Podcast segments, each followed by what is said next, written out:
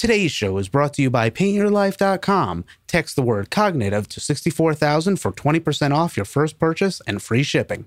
And Today's show is brought to you by adamandeve.com. Go to adamandeve.com right now and you'll get 50% off just about any item. All you have to do is enter the code word GLORY, G L O R Y, at checkout. This is Josh, aka Stone Banana. From my divorce last year, my dad just dying from COVID, and all the insanity between, you guys gave me a reason to laugh. And I'm so grateful for those live streams because it gave me something to look forward to every week, and a way to return that favor. Congratulations on 600, and I hope to hear 600 more. Hi, Tom and Cecil. Congratulations on your 600th episode from David in Edinburgh. Still remember the pleasure of meeting you in the Puzzle in a Thunderstorm guys on that fateful evening in Edinburgh. I had a pleasure. Um, I don't think everybody else did. All the best from Scotland. Congratulations on 600 episodes. This is Amanda, the motorbike lady. I've been listening for probably 14 years. I joined in for the sharp, insightful rhetorics and dick jokes, and I stayed for your intelligence and unwavering compassion. I hope you get to Melbourne someday. I'd love to buy you a coffee. Hello, Tom and Cecil and Ian. Happy 600 episodes and a big hug from Santiago de Chile. Tom, Cecil, congratulations on 600 episodes. From Alfred in South Carolina. Met you guys at ReasonCon. Glory hole, you motherfuckers. Hello, Ian. I just want to congratulate you on 600 advertisements for Adam and Eve, whatever that is, and your excellent Thursday night live stream. I've been a patron and listener for almost over one day now, so keep up the good work. Just one small point I don't understand why you have the other two guys in your videos. From John Pearson in Ireland.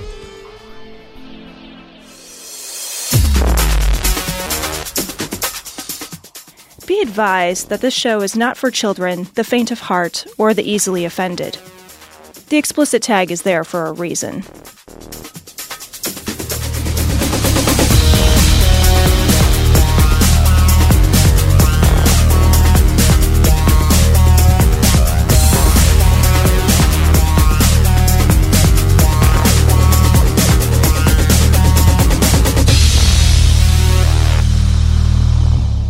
Recording live from Glory Hole Studios in Chicago and beyond. This is Cognitive Dissonance. Every episode, we blast anyone who gets in our way. We bring critical thinking, skepticism, and irreverence to any topic that makes the news, makes it big, or makes us mad.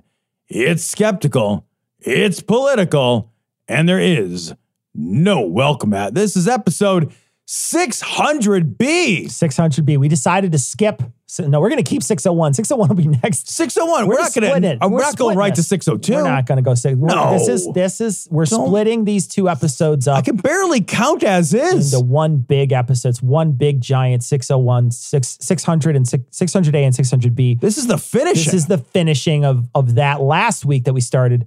Um, we're going to be doing more interviews this week. A lot more fun to be had. Uh, we hope you guys enjoy it.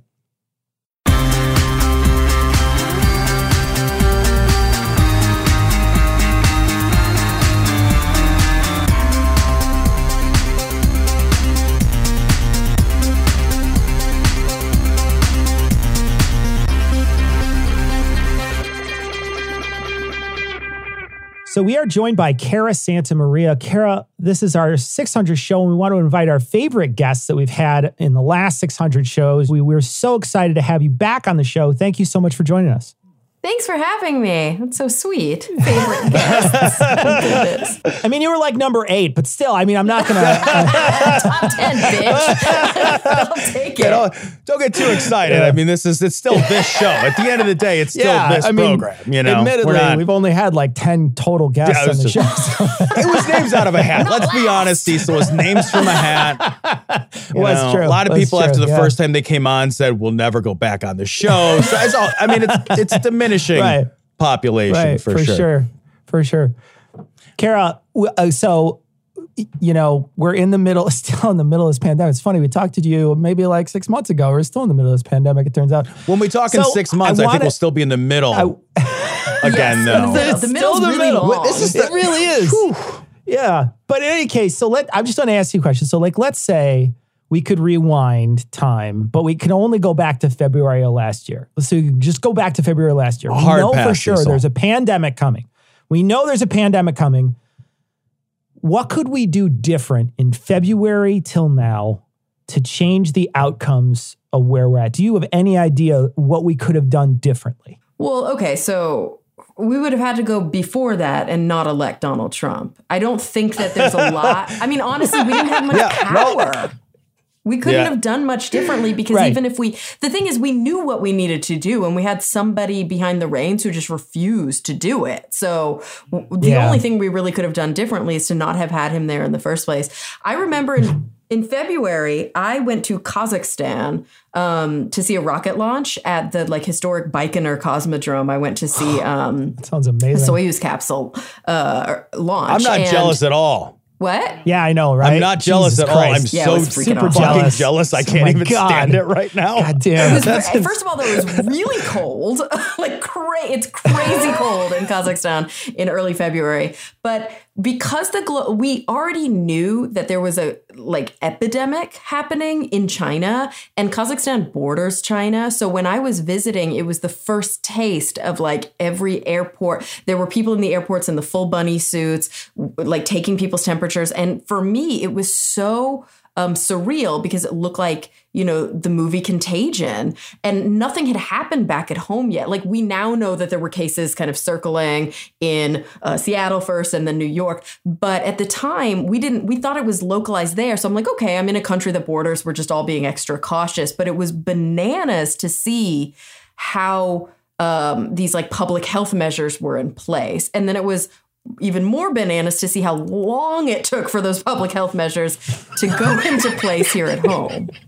Well, I mean, you have to admit though, oftentimes when you think of, you know, the, the first most, you know, technologically advanced nations, we think Kazakhstan. We always, all of us, it just, it, Right, it absolutely. just, it It's just the first explodes thing. off the top of the mind. Yeah. Like, okay, who's going to knock this one out of the park first? And obviously, We actually, it's Kazakhstan. we actually invited them to be on the 600 show, but they turned us down. Kazakhstan turned us down. So. And to be clear, you're you're so like in a way it, you're so right. Like I'm in an airport that only has one gate where the people there are, you know, fully up to speed. They're they're taking temperatures. Like I said, they're in full PPE. Right. Amazing. But we have paper Amazing. handwritten tickets. Like it's you know, it's like on the one hand. Well, you know, that does speak though that like the bulk of the of the major public health measures that needed to be taken early on were not technologically driven. They were not technologically advanced. No. They were essentially the same measures that we took in 1918 to, mm-hmm. to try to limit the spread of the Spanish flu. So there are 100 year old techniques to reduce the spread of disease, which is why you can implement them quickly in Kazakhstan, who has a mm-hmm. GDP about the size of like lower California. Not probably not even. Probably not even California's what, the close, fifth actually. largest economy in the world. I actually picked the wrong Yeah, state, California's like a- it's the totally the wrong state, state. worst Yeah, state. Rhode Yeah. Island, you know. There you go. yeah, There you go. yeah, yeah. But yeah, it's yeah. I, I when when Cecil and I were talking about you know kind of what we wanted to talk to you about for this show. One of the things that we discussed was the idea of vaccine hesitancy and the vaccine mandate. Mm-hmm. And you know, I was, I was interested in having this conversation with you because you are a science communicator, and so much of the success or lack of success around vaccines at this point has nothing to do with the technology of vaccines. That hmm. that question has been asked, it's been answered. We mm-hmm. have the technology, the studies have been done, the research is out there. It's Yeah, we know they were. and now it's all now it's all messaging. It's all messaging. And we're in this morass now. So I am curious. I keep I keep coming back to this. I've got a bunch of thoughts on this, but I keep coming back to this word mandate. And mm-hmm. I'm wondering if it, I'm wondering what your thoughts are around how this is being communicated, not in the past, because those fuck ups are old, but mm-hmm. now. But Right. now. So you're talking about like like Biden's new initiatives to require Absolutely. vaccines for businesses of a certain size and for all Mm-hmm. federal employees and and statewide um, mandates that we have as well. California, of course, where I live, it has some of the strictest mandates, which I love. Um, so you know, kind of going back, one of the things that I would say is that I remember um, somebody once said to me, and it always really stuck with me, that droughts are um, sort of a natural phenomenon, but um, famine is is human made. It's man made. Um, not to use sexist language, but it's human induced. And I feel like that's sort of like like COVID nineteen, we had no control over, but the fact that people are still dying from it is. Um, didn't have to happen. Like it, it- this is Right. a human failure, and it's not because we didn't act fast enough, and it's not because we didn't get our shit together fast enough. It's because there are active people who are refusing to um, choose the safety of their peers over their own ideology about freedom, about independence, about these kinds of things, and that's and that's- that- that's the frustration. Yeah, and, and that's something I wanted to ask you about because I think we have seen what I would describe as at least a 45% failure Mm-hmm. of people to act on behalf of others, right? Mhm. With 55% vaccinated, we're asking people to act in large part to protect others. And Mm-hmm. people just don't seem that interested in that. Mhm. That's not, I mean, if that was the clarion call, it would have been answered by now. Right. I'm, I'm thinking, what needs to happen next? I was I was I was googling around a little bit today just to have this conversation. I and one of the things I'd read about and I wanted to confirm and I found it is, you know, if you if you get COVID, you're six times more likely to develop erectile dysfunction. Mm-hmm. We talk about COVID in terms of deaths all the time, and then people then flout the the survivability rate, right? And they don't Right. understand the number, the the the uh, problem of big numbers, and you know, there's all these problems right. with Risk that kind of risk analysis. Yeah, people are pretty bad at but that. But if you tell people, hey, you're six times more likely to get boner problems if you catch COVID, do we need to change our messaging to be more selfish? Right. And the sad thing is, you like, you're probably right because the n- largest block of individuals who are denying COVID vaccines are like white male Yeah. Trump voters. Right. And there's that toxic masculinity people piece may to it, right? Actually, be sensitive to this messaging. Yeah. Yeah, absolutely. You know, I think I think about one of the things that, and a lot of this comes from prejudice. It comes from you know, kind of having a traditional frame that needs to be broken. But even amongst some of my like educated and progressive friends, you know, I'll talk to them about boosters, and we'll have a legitimate um, ethical debate about whether boosters should be made available in um, wealthy Western countries before first doses have been made available globally. And a lot of people will argue, yeah. And so, you know, we'll look at the vaccine rate. And I don't know what it is now, but I remember not long ago quoting that the vaccine rate in greater Africa, so across the continent combined, was only 1%. And people saying, Oh my yeah, but there's a lot of tis- distrust in medicine and there's a lot of, and I'm like, that, all those points would be valid if those people had access to the vaccine.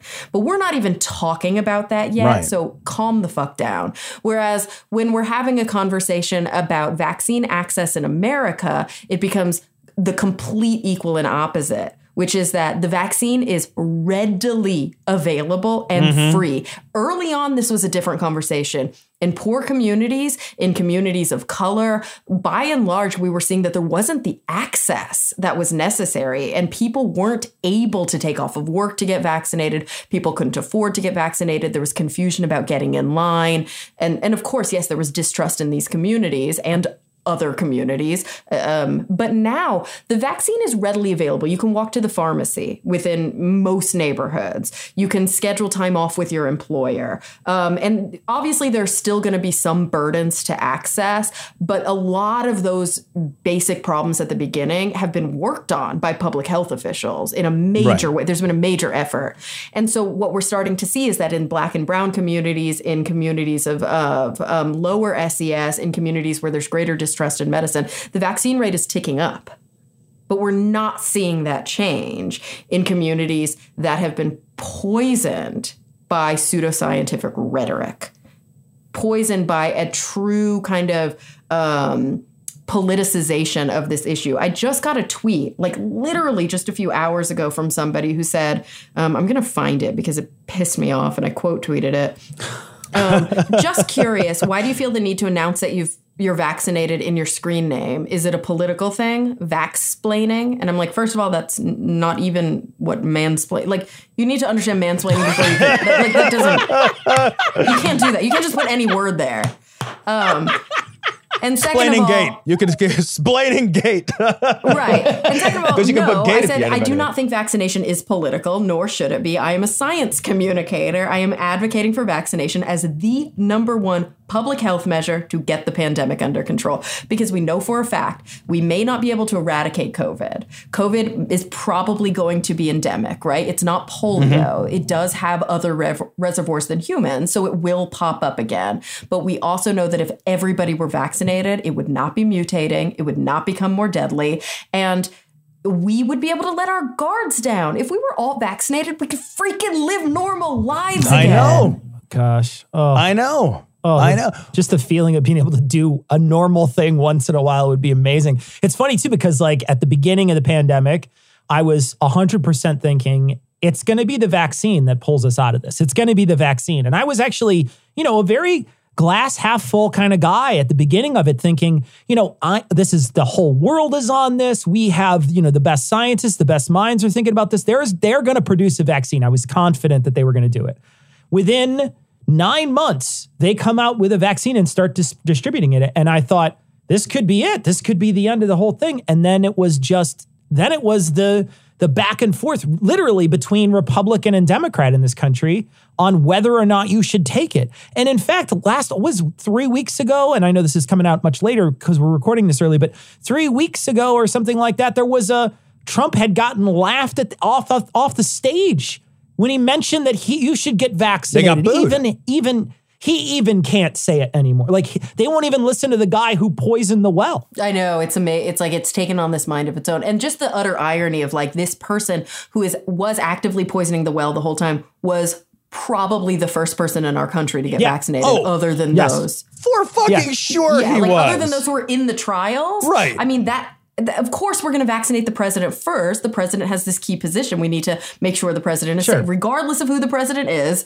This is, you know, this is precedent. We're supposed to keep the Even if, president we, safe. even if we hate him with every fiber of our being, we should still. That's pretty standard you know, operating procedure. him. Right. Yeah. Yeah. so you're right. You're right. It's one of these things where I see, and we've all read the articles, right? And I have a lot of friends in healthcare. I work in healthcare. Um, you know, as part of my PhD training, I do I do therapy in a cancer center, and we've seen the sort of exhaustion of the frontline workers who are saying like it's it's compassion fatigue, who are like, I know that every life is precious. I know that I have to be apolitical in my approach to working with these people, but it's so hard when you're sitting here trying to vent somebody who's actively refusing, and they're saying to you, I wouldn't even get vaccinated now.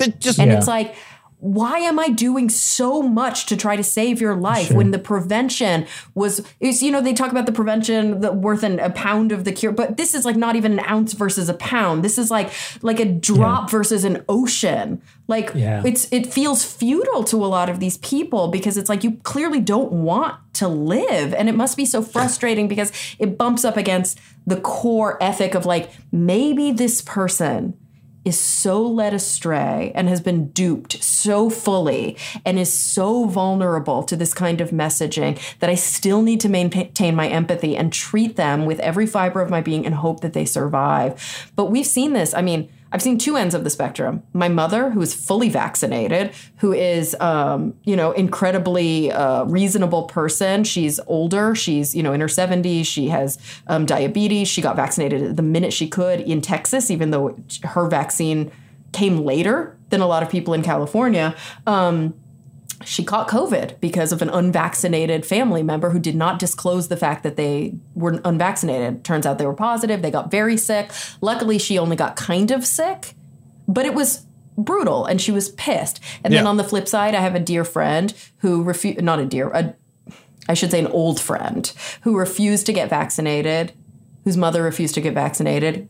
He's now struggling with symptoms. She's now on a ventilator. And I don't Oh think she's going to live. And That's this is terrible. not a story that is uncommon now.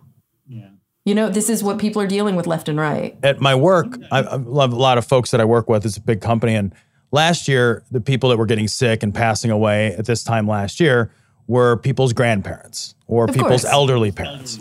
Yeah. And you know, this year, this week, we've had three people who lost sisters.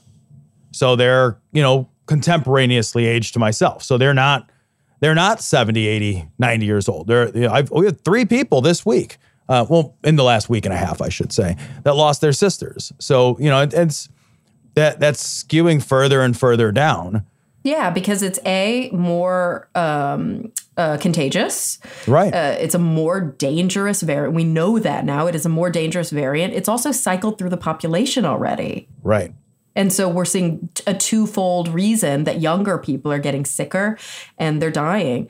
And, you know, I can, somebody who I'm very, very close to is a physician at a children's hospital. And, you know, we have to be very careful because none of those kids can be vaccinated. Yep. And a fair amount of those kids have COVID. That's often not why they're in the hospital, it's incidental because this thing is contagious. So kids are getting it, and some kids are getting really sick. Many more kids aren't sick at all, but they're still carrying it. Yep. And so it's it's making it very difficult, like just to live a normal life, because there's a huge percent of the population that can't get vaccinated. So you mentioned hospitals here, vaccine. You know, one of the things that's really shocked me has been, you know, in in news stories, and I don't know how common it is, but there's been a lot of news stories about vaccine hesitant hospital workers, people, nurses, doctors.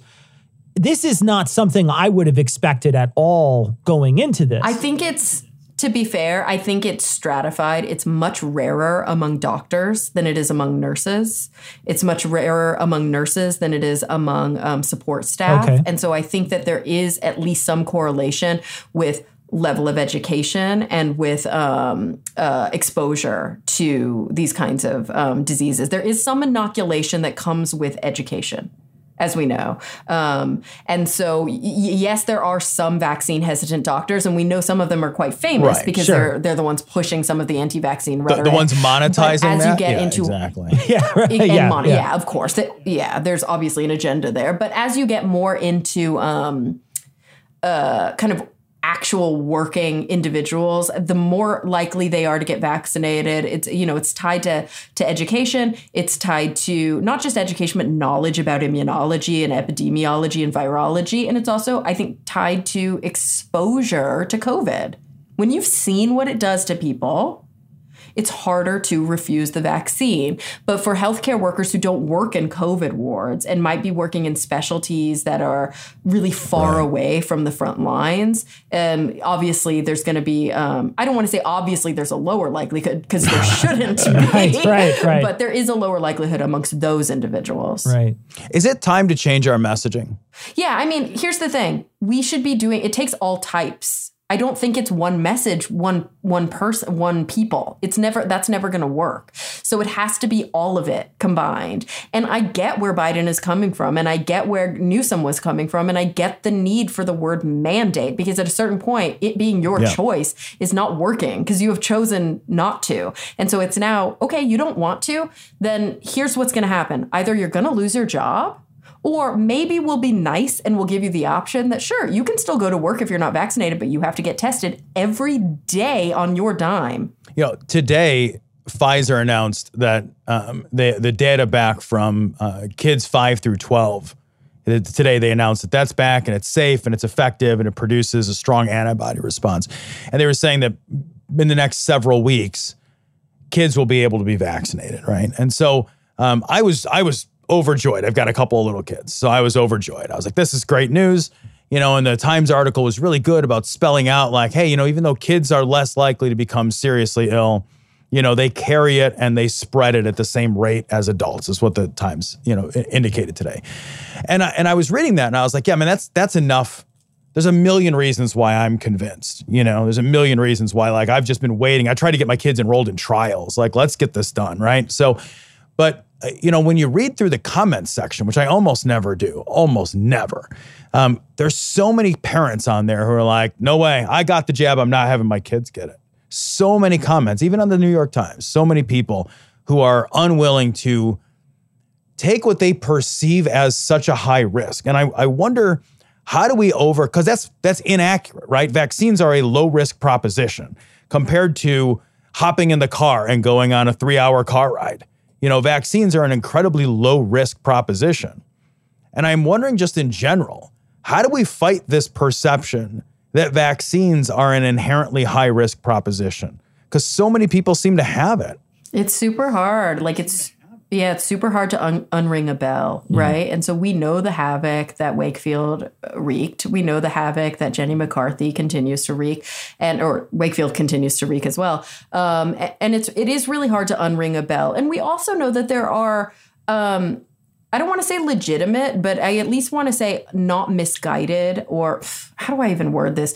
Uh, understandable concerns from parents when you think about the risk benefit analysis of an adult versus a child getting a, um, a relatively new vaccine. It's understandable that parents are scareder for their kids than they are for themselves. It's understandable that parents who look at their kids and they go, "But my kid's not even getting sick. Why would I mean?" That's the thing. We need to be answering the the sort Right. of valid questions that these parents have, which is my kid is more vulnerable because he's a he or she is a kid. And so i'm afraid of of some of the you know actual risks that we know exist. We don't want to say that there are no risks of vaccines. We just want to say they're exceedingly low. So um, because that is the most accurate way to word it. Um, we need to really be answering their valid concerns instead of saying that their concerns aren't valid because of course it's scarier. It's you know as a parent and i'm not even a parent but i know that I, i'd be much more willing to do something myself Right. than to try something on a kid and and we need to make sure that the messaging is such and this really what we've learned time and time again is that the messaging has to come from the, the doctors. It has to come from the pediatricians. It's the most valued source of information about vaccines so if we're in a culture where our own medical profession isn't comfortable saying this is what i would mm-hmm. do for my own children. This is the right thing to do. We've sort of this is kind of neither here nor there, and I don't know if you guys want to get into it, but it's a conversation I often have with one of my supervisors that medicine historically was very paternalistic. And we see this a lot with the cancer patients I work with. So historically, um, it was pretty paternalistic and it was pretty sexist. You would go to the doctor, they would say, This is what you're going to do. And if you were a woman, they would say it to your husband, and then he would tell you. I mean, it was insane. Um, and, and then they would treat you with what the doctor thought was best. And then we sort of swung the pendulum the other way, which I completely and totally agree with, which is patient choice, patient advocacy. But what ends up sometimes happening is that out of fear of misguiding, there becomes this thing of like, well, you have this option, this option, this option, and this option. What do you want to do? As opposed to a real conversation about risk and benefit. You have this option, which I don't think is the right one, and let me tell you why. You have mm-hmm. this option, which based on my medical expertise is probably the most promising. Let me tell you why. And you have this option, which, you know, if you want to really go for that risk, you have that option. But I don't know, you know, if I were in your shoes. But the, Yeah. the problem is that a lot of physicians are kind of afraid to speak in those in those um, parameters for many reasons, liability reasons. That's how they were trained. That might not be the model at their hospital, but I do think we need to be working against that, and we need to find a more balanced approach to expertise from a medical professional tied with patient advocacy and choice. Both of those things should exist hand in hand. Yeah, but that's hard to get done in the seven minute appointment time that you're allotted. You're You know, right. that's- You're that's- right. I'm that's very lucky. challenging. As a psychotherapist, I get to hang out with my patients for an hour at a time. Wow. I have the Wow. luxury Wow. of time. Yeah. It's, Wow. it's amazing. And so we end up often, you know, I, I can't give medical advice at all, but I can definitely work with them as they're struggling through some of these decisions. But I can tell you hands down, I don't have a single patient in the cancer center who is vaccine hesitant. And I work with some very sick people who Yeah. are like, oh, it seems Well- like a real risk for me to get this Right. jab, but I'm doing it anyway because I don't want to die of COVID. Well, it's that selfishness motive that just seems like overwhelmingly the strongest thing to tap into because if you look at the elderly population and compare the rates of vaccination amongst the elderly Right. compared to people in my age group, the, the elderly are overwhelmingly better Vaccinated, vaccinated, than people in my age group. Well, that's So how do you tap into somebody's selfishness? I, I, I, I think you've got to make them a fearful of other things. Right. Right. If they're, if they're Um, not afraid of dying, get them afraid of losing their jobs, losing their boners, Losing losing, their things dicks, that they, yeah. right. Well, I'm be, I, Losing, you know, I know your it's health silly. care? Losing your health care? Yeah, going I mean, that's bankrupt. That's a way. I mean, losing your life insurance, that's another Right. thing. You know, there's a possibility that you is, could you lose know, that too. We're seeing Yeah. some legitimate, you know, real moral and ethical quandaries coming out of Iowa, coming out of these states where they're having to ration care. Yeah, Idaho. And it's like, who do you triage? If you only have two crash carts or you only have two vents left, do you give the vent to the person who was vaccinated and who did everything they could? Or do you give the vent to the, I mean, generally speaking, triage is all about the sicker patient. That's how it Right, works. right. You Right. give, you give the, the care to the sickest patient. But there is also a question of do you give the care to the patient who's most likely to survive? yeah.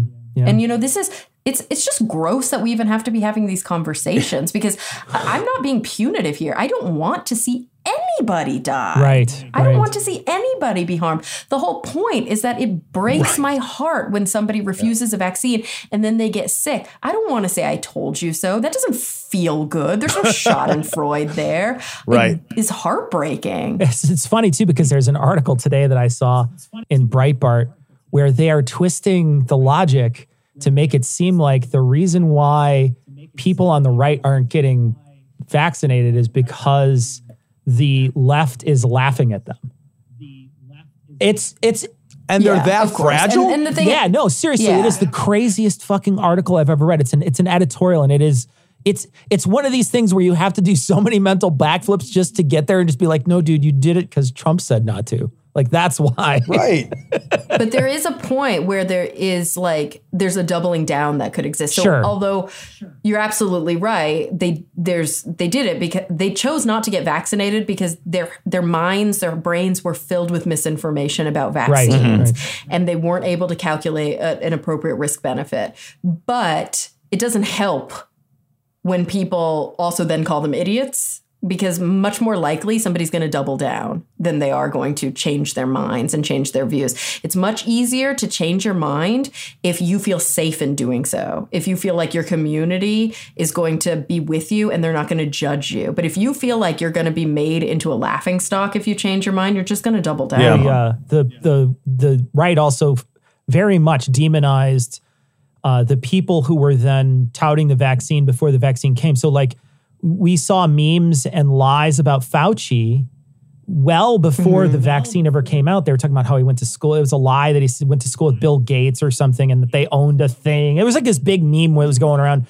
where they were pretending that They have a they have a tracking that device they- injection yeah, they- factory. Right. they literally like they were planning it years ago in in Stanford or wherever they went to school, and now you're the you're the guinea pig that's going to get it, et cetera, et cetera. So they were demonizing him, you know, on the right well before there was mm-hmm. ever even a chance that there was even a vaccine. And then once the vaccine came, then you've already, like I said, you poisoned the well. You've you've you've already said this messenger is a liar. And so now when he comes, you're just like, well, great. Well, like no one's ever going to believe it now. And so like there was, I mean, it's it's it's scary how easy it is to manipulate a group of people in this country to kill themselves.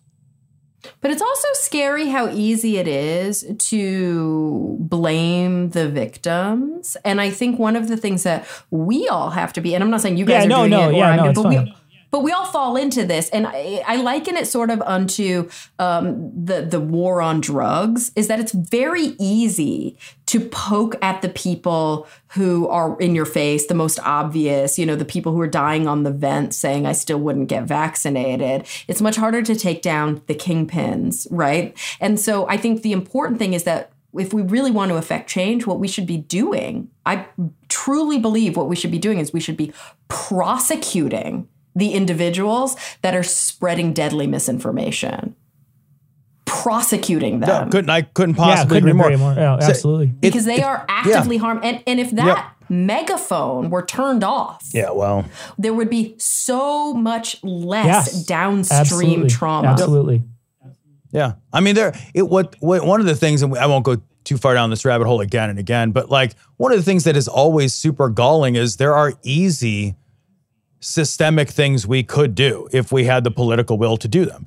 If Oh, for you sure. know, yeah, with climate change. I mean, with so many but I mean, with- we know how to solve a lot of these problems. with this particularly, you know, if you had, if if you really had real partnership with the megaphones themselves, with the Facebook and the Twitter, if they had real partnerships to create truth, there are mm-hmm. easy technological solutions to ban that kind of material and to remove that material very quickly and to remove the people and to report the people to a prosecutorial board. But there's no systems in place to reward truth because we monetize the exact opposite. We just, you know, we we monetize a volume of information. Yeah, we monetize. Right, we monetize virality, and it just happens to be that mistruths and pseudoscience tend they just they have the right ingredients Right. for things to go Yeah, viral. yeah. And you're right. Like I think Literally the thing viral. to remember is that there will always be that kind of QAnon like undercurrent. There's always going to be if you guys remember in um I mentioned it earlier in um Contagion, you guys remember Jude Yeah. Law's character. Jude Law's character will come out every time. There will always be a Jude Law, and Jude Law will always have his followers. But if we can keep that group in the fringe, Yeah. if we can keep that group so small that they can't do harm to others, that's and that's what happened in Contagion. He existed. They were pissed. They were working against him. They, you know, figured out some seedy meetings that he was having. They squashed it. But it wasn't like, and yeah, they were like, this is a real concern. They got on it fast. The FBI or whoever it was was like, we need to make sure this guy's message does not go mainstream. But it, it, the problem is that unfortunately that that distrust has been systematically dismantled over many many years. This isn't something that you can change overnight. We've had you know the bannons of the world. We've had these um, these individuals who have worked really really hard to undermine trust in the media to undermine trust in um, in uh, the the you know fourth estate in in, in Right. um, journalism to undermine trust in um, Congress to under and I'm not saying that all of these entities are 100% trustworthy but there is consensus here. And you know when a, a certain swath of the population doesn't believe first the scientists and then the journalists writing about what the scientists say and then the political leaders who are trying to legislate what the journalists are writing about what the scientists are say what do we expect? We let this happen. Yeah. Wow. we didn't fight against it when we need and that kind of goes back to your very first question what could we have done differently we would have needed to start sooner Start a lot sooner. So then you don't wind up with Joe Rogan talking about ivermectin on his show. You know? He oh my god Cara, if people are going to find you on the internet, where would they look? Um, so I do um, I do a daily show for um, KCET and PBS SoCal called SoCal Update, which you can see if you're in the LA market on both of those networks. You can also find it um, on on Tay Interwebs. I also do my podcast, which is a weekly podcast called Talk Nerdy with Cara Santa Maria. I'm also one of the co-hosts of The Skeptic's Guide to the Universe. As of late, I've been doing an episode of God Awful Movies once a month because I'm a masochist. Um, you sure are. Absolutely. and um, all, all the other things I've been involved in. Um, I would say probably, you know, you can go to my website, which is just my name, carasantamaria.com or talknerdy.com. But if you follow me on Twitter, um, I also share five different curated science articles a day through my social media channels just to kind of help people. And I don't get paid for this, but I, I feel like it's kind of my my duty as a science communicator to help people be informed. So if you're looking for like good science content that's curated, if you follow my my Twitter, you'll get that in your feed every day too. And, Thank you and- so much for joining us. Facebook. Thank you. This was fun. Thanks for Thank you coming so our much. 600th. We appreciate it. Yeah, we'll sorry talk to you was, soon. we were just ranting the whole time. Maybe next time we'll talk about something I know. fun. We'll, that's we'll all do right. something fun. Now. Something fun will have to happen between now and when we have you on next. How's Okay. that? Deal. for our, for episode 1200, we'll have a new pandemic. Stop it.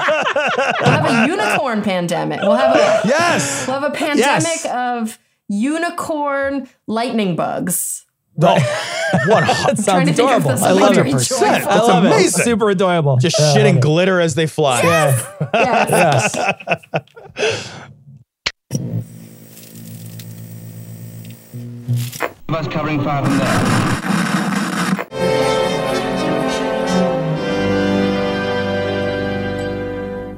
What's this? What's this? There's dildos everywhere. What's this? There's big cocks in the air. What's this? I can't believe my eyes. I must be creaming. Wake up, jack off, I declare. What's this? What's this? What's this? There's someone in a thong. What's this? There's holders for your schlong. What's this? The website's filled with sexy toys. I'm gasping. There's a sign to use. Go glory. With this offer, I get boring. What is this? What's this? There's half off almost any item, free gift for your friend. Another one for you and one for both your sexy ends. There's six free spicy movies, oh, I can't believe my eyes. In my boners, I feel warm. Free shipping does provide. Oh, look! What's this? Where is that mistletoe? They kiss, they hung it from below. Desired, they're gathering around to use code GLORY on what website they inquire. What's this? What's this? In here, he's got a big weenie. Oh dear, and something very pink. I think I'm like, what, Gary? What?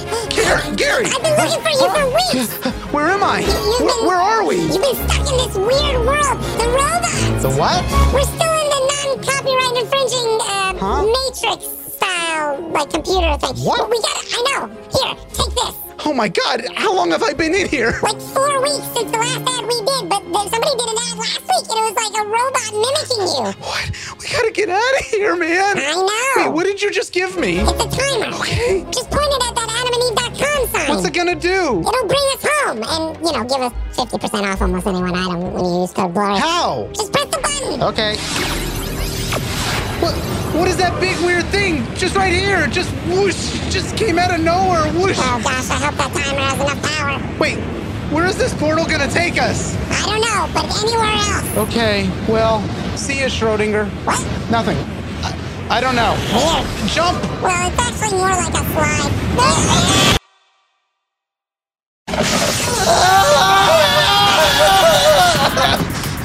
Oh, God, what the? Where the hell am I? Gary? Gary, where are you? What is this? Oh, ad read? But I just traveled interdimensionally. Okay, table that. We want to thank our sponsor, paintyourlife.com. Uh, you know, it might be that your family isn't getting together this year for the holiday season because of the world ending, or maybe because you just don't like them and it's self-imposed. That's fine. But you know what you could do?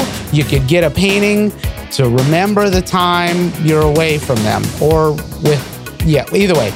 Uh, if you're looking for a special gift for someone this holiday season, something truly unique and personal, we've got a great idea for you. At paintyourlife.com, you can have an original painting by a world class artist done by hand from any photo at an affordable price. Get a professional hand painted portrait created from any photo at a truly affordable. Price. I just said that. With Paint Your Life's compilation portraits, you can bring together family members who never had the chance to meet or create a portrait of the whole family without the need for everyone to be there for a family photo. Um, or it could just be a photo of you holding a photo of your family and saying, haha, I don't want to see you people anymore. But then you could send them the painting to remember you not wanting to go to holiday parties. So I'm looking at you, Uncle Steve.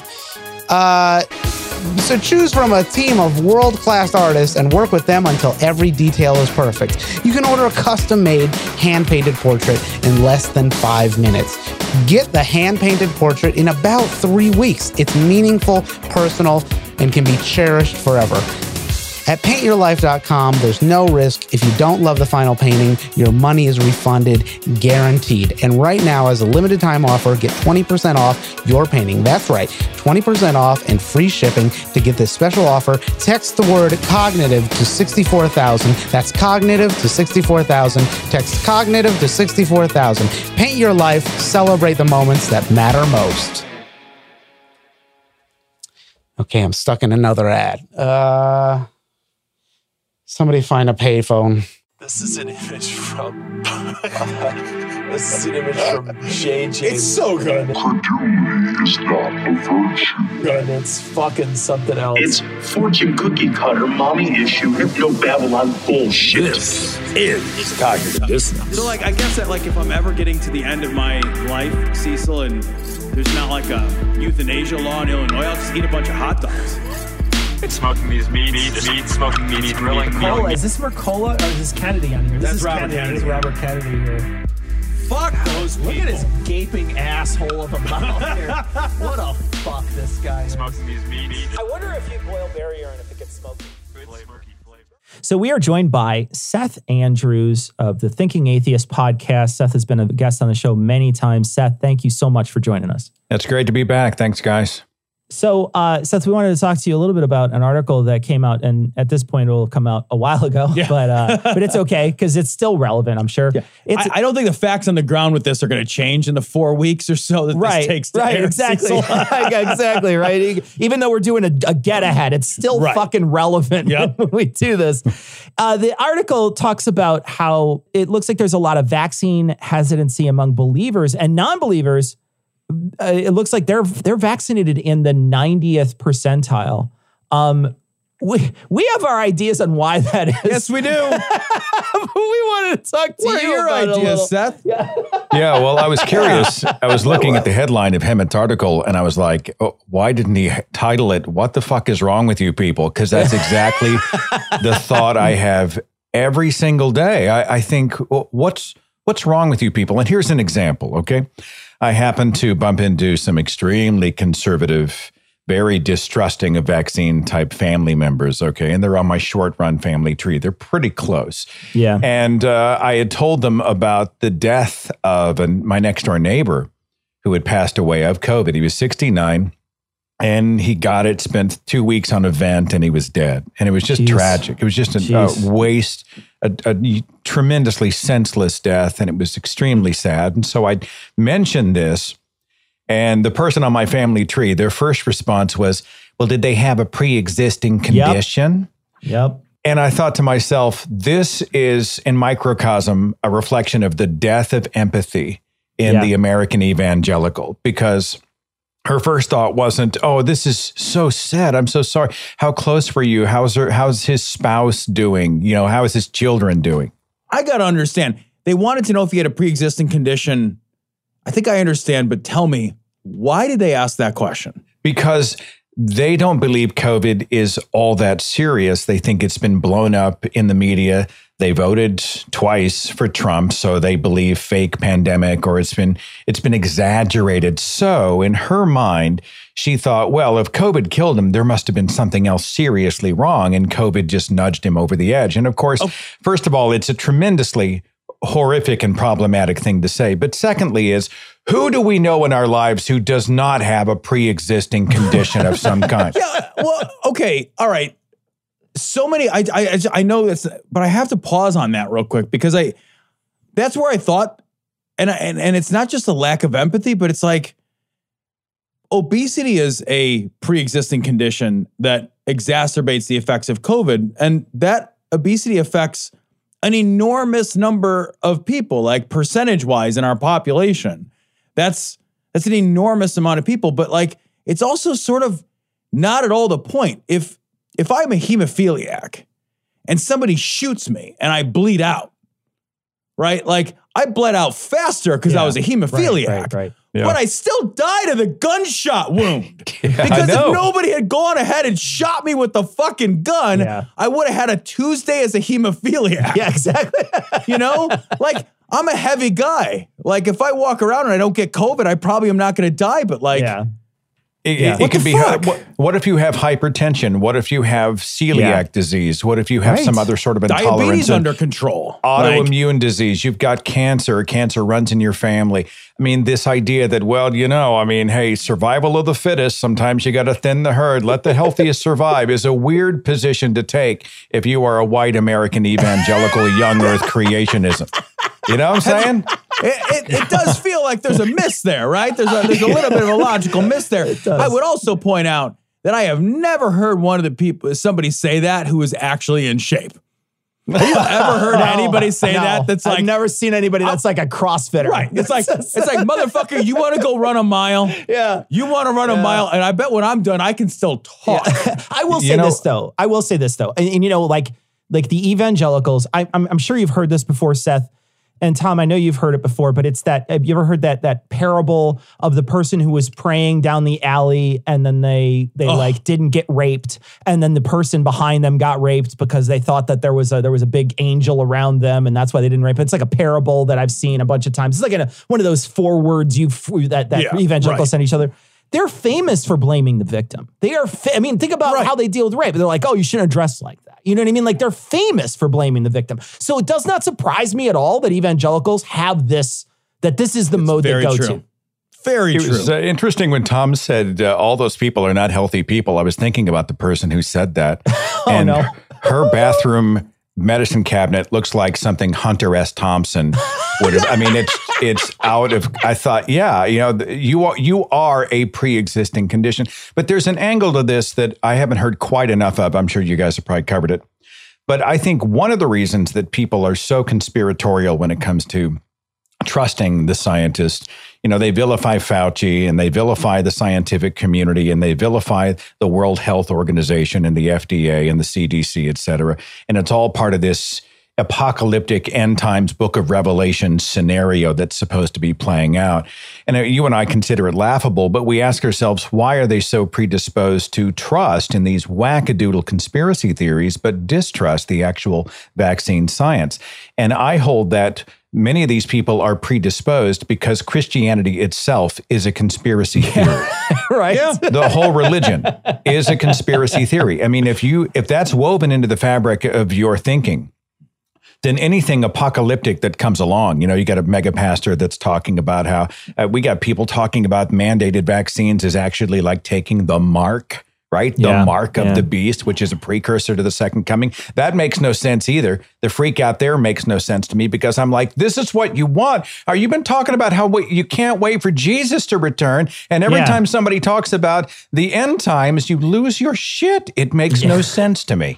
Well, and the QAnon people, the revel, the thing that they're talking about is the reveal. I mean, think about Revelation. You know what I mean? Like it's it's the same thing. It's just it all rhymes. It's all the same thing. It's all the same argument over and over. And over and it's over. the same. It, it- they are all linked together in the sense that they use the exact same tactics that conspiracy uses to try to get your trust and to try to bilk you.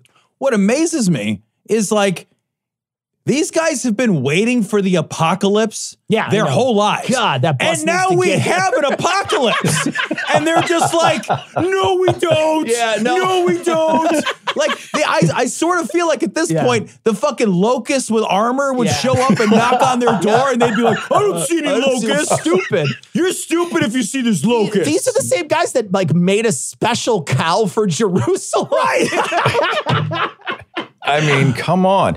We are we live in the Marjorie Taylor Greene era, right? do. We Uh, do. we we have crossed the threshold. We are past idiocracy. We are in this weird I don't know, it's it's a culture of celebrated ignorance but also extreme vi- paranoia with an apocalypse apocalypse narrative that sort of intertwines into everything. I mean, when I'm listening to my own mother and she's like uh, you know, Fauci and Bill Gates roomed together at Oh, God. When Bill Gates was filing an RFID or RFID patent for the chip or oh, something Oh, like that. I'm like, all right, hang on just a second, Ma. Hang on. Whenever Fauci was at Cornell, Bill Gates was 10. okay. And the, he never filed a patent for an RFID chip. And I'll tell you this, and I hate to break the, break your bubble, Ma, but you're not interesting enough to track. You know what I'm saying? Yeah, I mean, right. right. you're just not that interesting. I mean, I love you. You're just not all that interesting. By the way, you're talking to me on a cell phone Yep. with Oh, I- GPS tracking Yep. on it. Yep. So Yep. Yeah, it it, it is amazing the uh, level of intrusion we will allow into our lives if we can post memes because of it. And at the same, it's like, can I post a meme? Because if I can post a meme, I'll basically let you take pictures of my open asshole, like, and, and then sell them. It doesn't fine. matter. I literally don't Literally care. doesn't matter. Whatever. If I Yeah, can post a meme, whatever. yeah, I'm Yeah. fucking game. You could tattoo an ad on my eyelids if I Right. could post a meme. Yeah. 100% doesn't matter. But if it's like a vaccine, vaccines are this weird special case Yeah, situation though. And they and you know, we we talked to Cara Santa Maria and she said, Oh, it goes back to Wakefield, but it goes back further than that. Vaccines have always, I was doing a little research this week, vaccines have always had this level of kind of weird inherent distrust attached to them. Yeah. And I don't get it at all. I don't get I, it. I- I- look, all. the one that gets me is this. I don't get the flu vaccine because I heard somebody got the flu vaccine Oh, and it gave them the flu. And I'm like, this is a scientific impossibility. This does not happen. You cannot get the flu from the flu vaccine. But this sort of anecdotal thing that goes Yeah. down through the grapevine, it takes on a life of its own people who are primed to distrust scientists anyway, which is, I think, also interwoven into Christianity, right? Because science, they're all just a cabal of star chamber God killers. They get together at a kegger once a month to talk, just to come up with ways to kill Yahweh and Jesus, Oh, you know. man. It, it to me it just blows my mind. They'll trust the Bible and they'll trust anything that anybody says that is related to the Bible, but they distrust the actual processes of science that have provided the solutions that they enjoy and use every single day. I was just thinking, I wonder, you know, the difference, right? So, so these same idiots, they'll they'll go to the hospital when they get sick, right? They'll show up at the emergency room if they break their arm, and they always have. And I, I wonder if like maybe it's because Jesus cured shit, but he didn't prevent anything from happening. you know, because if you look back at those stories, No, he's preventing them all from going to hell by dying on the cross, Tom. You're throwing, Oh, I'm I missed throwing it out. I'm Oh, throwing it out. I'm not I- allowing it. I'm Okay. not allowing it. You know what, Cecil? You've got a point. I'm not allowing it. I forgot about that one that didn't happen. Either. yeah. Here's the one that gets me, and they say it all the time Dear Lord Jesus, we ask that you guide the hands of the surgeon. What? And I think to myself, that prayer makes no sense because I guarantee you, if this person was given the choice of two doctors, they had someone who was going in for a tumor removal surgery, and the atheist was the cancer expert, right? There was an atheist oncologist, and the Christian was a dentist. They would choose the actual expert atheist who Yeah. knew what the hell they were doing. Exactly. Rarely does anybody ask the religious leanings of someone when they're in deep shit, right? Yeah. Because when the when the chips are down, you're like, you can just help pull me out of this burning car. I really don't care where Yeah. you think you're gonna go know, when you right? die. You got a severed limb. You're like, so are you a Southern Baptist or a Free to Will make sure. Baptist? Gotta make sure. You know, I, I do feel though, you know, you mentioned earlier, I do feel like anecdotes that people have and that they hear from other people have so much more weight than anything Yeah. that a fact checker can give you or that, you know, especially anything that the news would deliver or anything that they would see from any other source. Those anecdotes carry so much weight.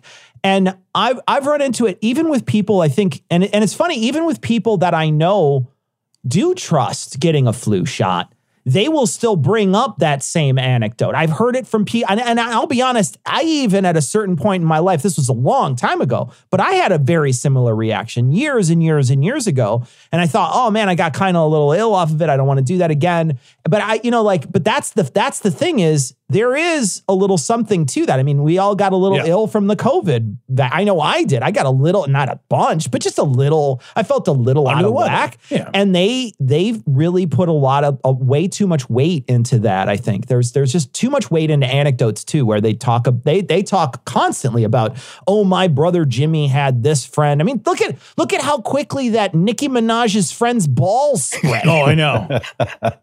Did you see that meme that went on the internet and it said uh, a photograph of Nicki Minaj's friend's balls and it had the uh, Trump sons on the. Uh, oh God, it was, it's a visual That's gag, great. but it was Oh, hysterical. Let me ask you guys this: How much of this do you think serves a hero narrative? Because Yeah, yeah. I think if you say, well, I'm sticking it to the man or I don't trust the man kind of thing, you know, the system is infected and I, I'm going to be brave enough to, it's sort of that Pastor Greg Locke thing where you throw your chest out and you say, well, I'm, I, I'm not going to uh, believe anything they tell me. I'm going to march to my own drummer. I'm going to carve my own path. I'm going to stand up against the man. And that also, in some way, kind of makes me the man. I really think it's kind of a masturbatory exercise. It's like an ego gratifying thing that makes you the hero of the story. Yeah. Yeah, no, I think you're right. Yeah. And there's also there's also the the idea too of, you know, battling against something. They always need something to battle against. There's, you know, that whole I, that whole thing of the Christian evangelical is that they're, you know, God warriors and whenever you see you know these people in the hospital and you and there's a couple of websites now that are really documenting people dying and their Facebook posts as they're doing it and it's really heartbreaking but there's a lot of conservatives on there and constantly you'll see I need my prayer warriors. That's the language they use and so I feel like that conflict is built right in. There's a certain segment of the population that, that rejects sort of out of hand and I think reflexively any kind of top down influence. At the same time, that is the same demographic that absolutely welcomes top down influence spiritually.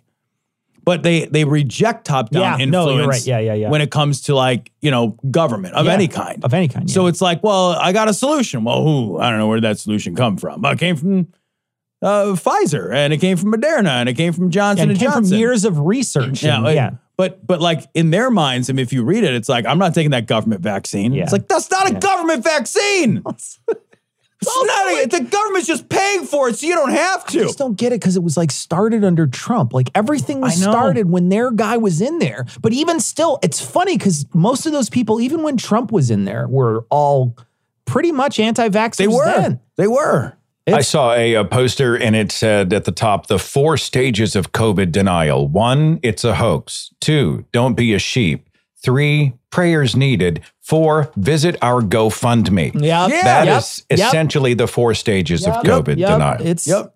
it's and it's becoming more and more prevalent. I mean, there's lots of people dying right now because of the Delta variant, and they're dying in places that are, you know, very vaccine hesitant. There are a you- lot You've been watching places. these right wing radio hosts, right? I mean, they're They're dropping like freaking dropping flies. like flies. Absolutely. Yeah. Drop it like flies. And I, I, you know, some people I do feel very sorry for. I will say, and I know Cecil and I don't agree on this because he's a good person and I'm not. and that's the truth. That's just the absolute, honest to God, recognizable truth.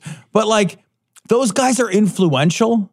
They they they Yeah. they wield a big megaphone. And and the the power of that megaphone when they go, like I can't help it. I'm like, yeah, the world's better. Yeah. The world's better because your megaphone, you use that and other people believed you, and maybe you believed it too, but like it's important not to be wrong sometimes. I just It picture is. Tom sitting over there and he's got all their faces on a big bingo card. He's like, check, check. he just he just walks up to the wall, crumples up their paper, throws it away, goes to the next one. I just walk over, swipe left, boom, rejected, bitch.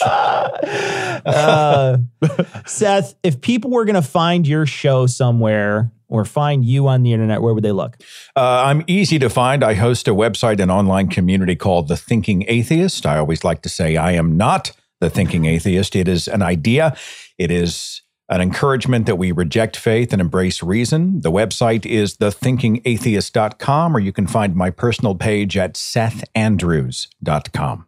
Seth, thanks so much for coming on our Yeah, 600th episode and joining us. We appreciate it. Congratulations, guys. I am so excited for all of you, and here's to 600 more. Hot damn. Hot damn, man. Thank you. Thanks, bud.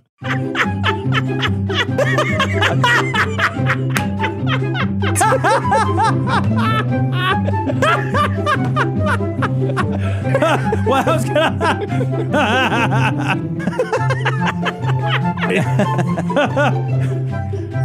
was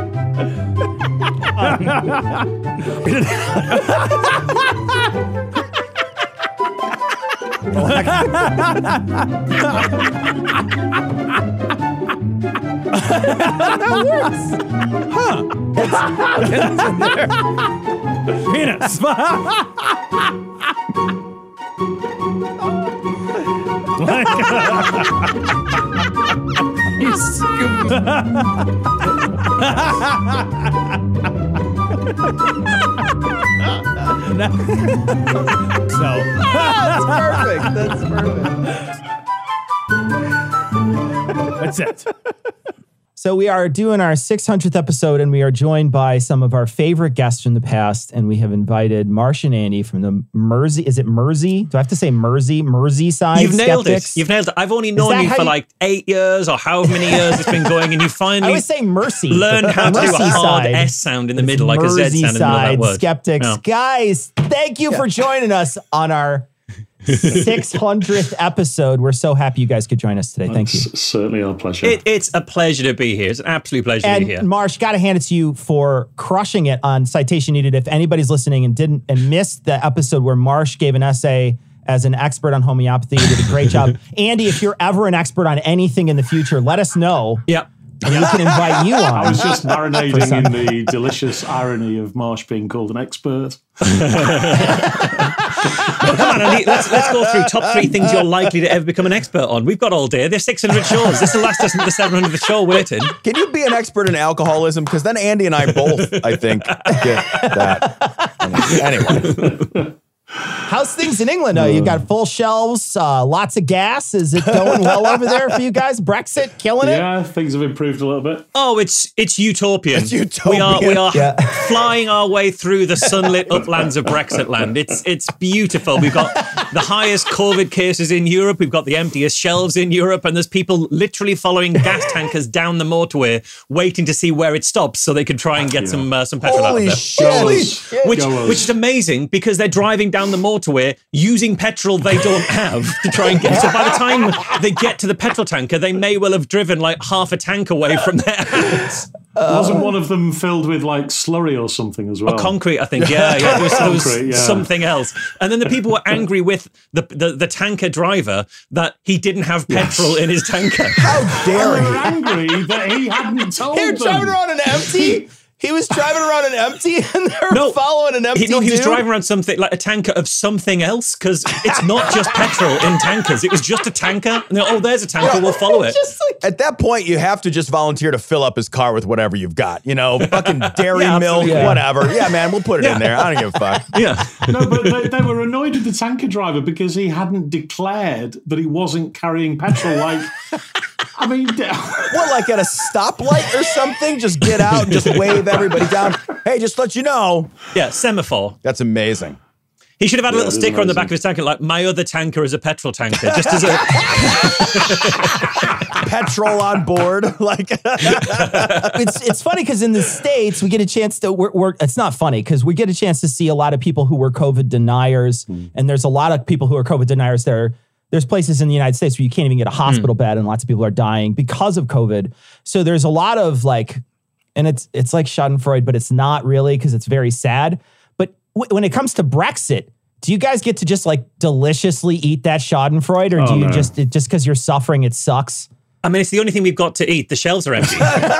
everybody's forgotten about Brexit. what? How Yeah. could they forget about it while Really? they're eating the shit of it? Boris Johnson created co- COVID Uh, using the Russians in Wuhan in order No. to forget about Brexit. No, no, we're supposed to have the stupid people over here. we- You're not supposed Sorry, to have them. I'm, no, I'm getting confused. I was invited on the Joe Rogan show. I, apologise. I, I got my scripts made up, mixed up. I do Yeah. apologise. Well, the other thing is, every time they talk about anything that's happening in terms of shortages in this country, none of the news mentions Brexit. So it's like, oh, suddenly we we can't have that. we- We're having to cull thousands and thousands of pigs because there is a uh, butcher shortage. There's a shortage of abattoir workers, but they don't then say why there's a shortage because there's not a shortage anywhere else. It's just a place that said we don't want you people anymore. Oh shit, we've got a surplus of pigs Wow. and too few people willing to kill them. Shit, and the government's issuing emergency visas, or Mm. trying to anyway, to uh, to foreign workers who can come and drive our trucks. Yeah, It's and, and they they wanted thou- they said, oh, we'll issue like something like two thousand emergency visas. They got twenty seven applications because we've spent years telling these people to fuck off, and now they're like, could you come back? And they're like, obviously not. You guys are all the way full circle. Like, won't the immigrants take our jobs? Like, yes, yes, we are. Yes, that's exactly where we are. Uh-huh. I, s- I saw Holy today that there was a story recently where they're they're like going to get army people to drive your trucks. Yeah. They're the, Yeah. You guys don't have any people at all to drive things around, so they're going to find like National Guard or whatever you call those, like the British. Yeah. Well, there's, Army there's several groups of people they're trying to encourage to drive to drive trucks. One is uh, army, uh, like soldiers, people like that, which is which is fine. I mean, if they're going to be doing anything, I'd rather they were driving trucks than killing people. So pretty pretty cool use of I mean, you that. can do But the both. other- Those You are can not do both. mutually exclusive. We, you can do Well, that takes us to Probably will. category two. That takes us to category two, which is they're extending the hours drivers are allowed to safely drive. Oh, God, I was so they used to be What? you can't drive more than I so many hours a supposed day. to be kidding. Yeah, well, just generally, they're like, well, let's just let's just relax the the regulations around how many hours you're allowed to drive, so you can just drive while sleeping, essentially. And then the third category is people who've retired from driving trucks for some time, who are now going to be like invited to, to come back and be truck All drivers. the old senile blind people. Uh-huh. So the solution is is the elderly and the exhausted, which Mm-hmm, again, there's overlap there to be concerned about. It's basically the House of Lords. They're recruiting the House of Lords. That's essentially what it is. Who've suddenly found new purpose in life. Mm. I realise that uh, that that uh, Brexit is fertile um, territory, but guys, six hundred fucking episodes. Six hundred episodes. Six. Six hundred. That's an entire decimal point more than mine. That's one way of looking at it. Could you imagine how long it would take to make 600 Episodes of InKredulous? InKredulous. What? like there would be, we'd be at the heat death of the universe. Special guest is Methuselah. Methuselah, welcome to InKredulous. Hosted by Confucius. There's just a round where we all have to uh, improvise a rap about the universe's heat death. Like, oh, this is this is the- this is why we don't do this show too often. To be honest, this is painful. just bring on the Oh, man. apocalypse. I want to talk to you guys about uh, Russell Brand. We sent a mess. We sent a, a story over about Russell Brand. Um, normally Americans are really stupid, but this time a Brit is really stupid, and so we figured we'd point it out. You know, we, we like to point it out every once in a while. You know, that's I you think know, it's like a good a- idea. I particularly like the fact that after 600 episodes, you sent us a link to something we couldn't look at. I, it behind opens up in the states, American dude. paywall. It opens up in the states without anything. So I'm just saying. You can open it. It's just it has a little wrapper across the middle saying you can't read it. But if you just scroll up and down, you can read around it. Come on, innovation. Andy, you got- what you got to do, Andy, is you got to get a retiree uh, who's exhausted to open it up Yeah, for you. yeah. Just somebody. Yeah. That's definitely the way. That's probably See the if there's some Eastern European that can show you how to use your browser. See if they can- get Give him an emergency visa, Andy. Yeah. From a visa. Fuck, I'll tell you what, I'll take a visa to drive a truck over in England. Are you kidding me? Get me out of here for crying out loud. Christ. Although Yeah. I it don't think feels that- like we're em- em- exporting our stupid though. I mean, it feels like you like you guys are having you guys you guys are having like QAnon stuff. Hmm. You guys are having like marches against masks, I'm sure, right? It just demonstrates the nature of the special relationship, doesn't it? Really? Yeah, right. yeah. What what really makes a point is when you see some of the marches. I, I, I was sent uh, footage from one of the marches in London, and there's someone there in the march. Obviously, they've got their Trump signs in the middle of the march about masks. They've got their QAnon signs. There was some someone there with a Confederate flag. What? in the middle of the march? It- yeah. What- like, why the fuck have you got that? What do What they What are you thinking? The goal. I, you know, mm, that is very Yeah. confusing on so many levels. It's What- incredibly confusing. You know, in that film, Marsh, if you skip to the end, do all of the other protesters rally around and get them to take the flag down? No, no, no, no one mentions it. Just like no one mentions all the signs they've got accusing people of being paedophiles. No one mentions that they've spelt it P E D O, which is the American way, which just shows how much influence this has. Like you're getting, Oh, you're getting no. these people to use the American spelling because they're seeing these claims in American. Oh, my God. In wherever, whatever Telegram group they're in, and whatever various things uh, they're they're sort of coming across online. It's all through bizarre Telegram groups that I spend a lot of my time in. Don't you think it's uh, a weird, a, a, a weird thing though? Because it's not copy and paste; it's copy and paint, isn't it? like paint it onto a banner. right? Yeah. It's copy and paint. Yeah. Yeah, yeah. You know, backward in so many ways. I remember reading like many years ago, like America's biggest export was culture, and it. Hmm. This is not what we thought that was going to mean. Yeah, yeah. No. What was No. it meant to mean, Tom? Well, I think it's music in Hollywood. Like, I think that's what, and not uh, fucking lunatics carrying signs spelled wrong. I Amazing. the thing about the thing about Russell Brand when he's talking about and he's, Oh, he's certainly in this in this article he talks about uh, they're talking about how he's boosting his views on YouTube by essentially catering to right wing talking points Mm. over here and the right wing talking points are essentially don't trust the government the vaccine isn't real or the vaccine is bad for you or you should go with these very cheap drugs like ivermectin because that's going to cure your COVID even though none of that's been proven.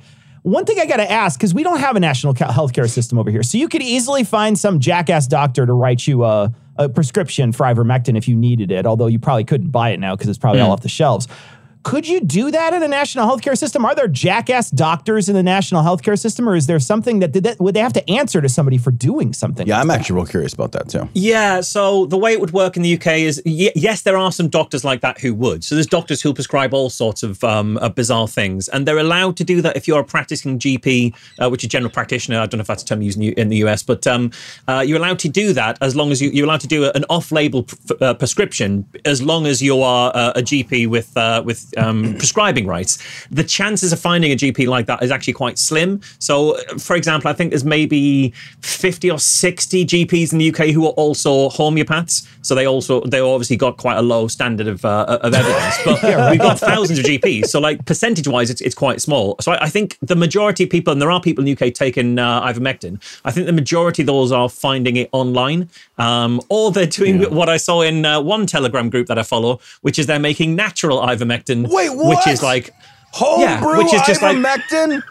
but it's not. It's just fucking lemon juice in water or something like that. that they're calling organic, natural ivermectin That's, because that's obviously better. There's Yeah. better than ivermectin because people were ODing on ivermectin here. So because they were Yeah, taking yeah. the horse pills, they were taking the big ones. So they'd go to like the farm and fleet out here where they give the this dewormer to horses and they just pop like a whole horse pill, Yeah, yeah. and then they call poison control. And you're like, dude, that's a horse so good." suppository. Yeah. First of all, that's. I mean, like, bravo, but still, I'd much rather have them eating fucking lemon rind or whatever. Though. I think that's, that's you know, there's some fucking hipsters like, dude, have you tried my homebrew iver- ivermectin? It's uh, you got to fucking choke it down and tell them it's good. Like it's fucking awful. It's the worst thing you've ever had. But you don't want to be rude because this is ivermectin party.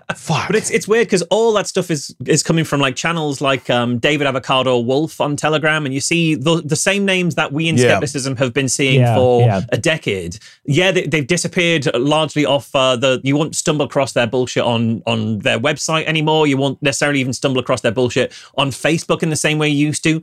But it's just all throughout Telegram, and that's somewhere that nobody's looking. It's like when people are forwarding WhatsApp uh, messages and, and how we can't track that. It's just there's a, a, a subculture, an underground of this uh, this this ecosystem of conspiracy uh, cross pollination that's happening. That very few people are even aware is happening. So no one's able to really really track it. It's uh, it's pretty scary stuff. Just to add a bit more to Marshy's answer on the doctor thing, I, I went to um, India a long time ago now, but I wanted some antibiotics to take with me just in case.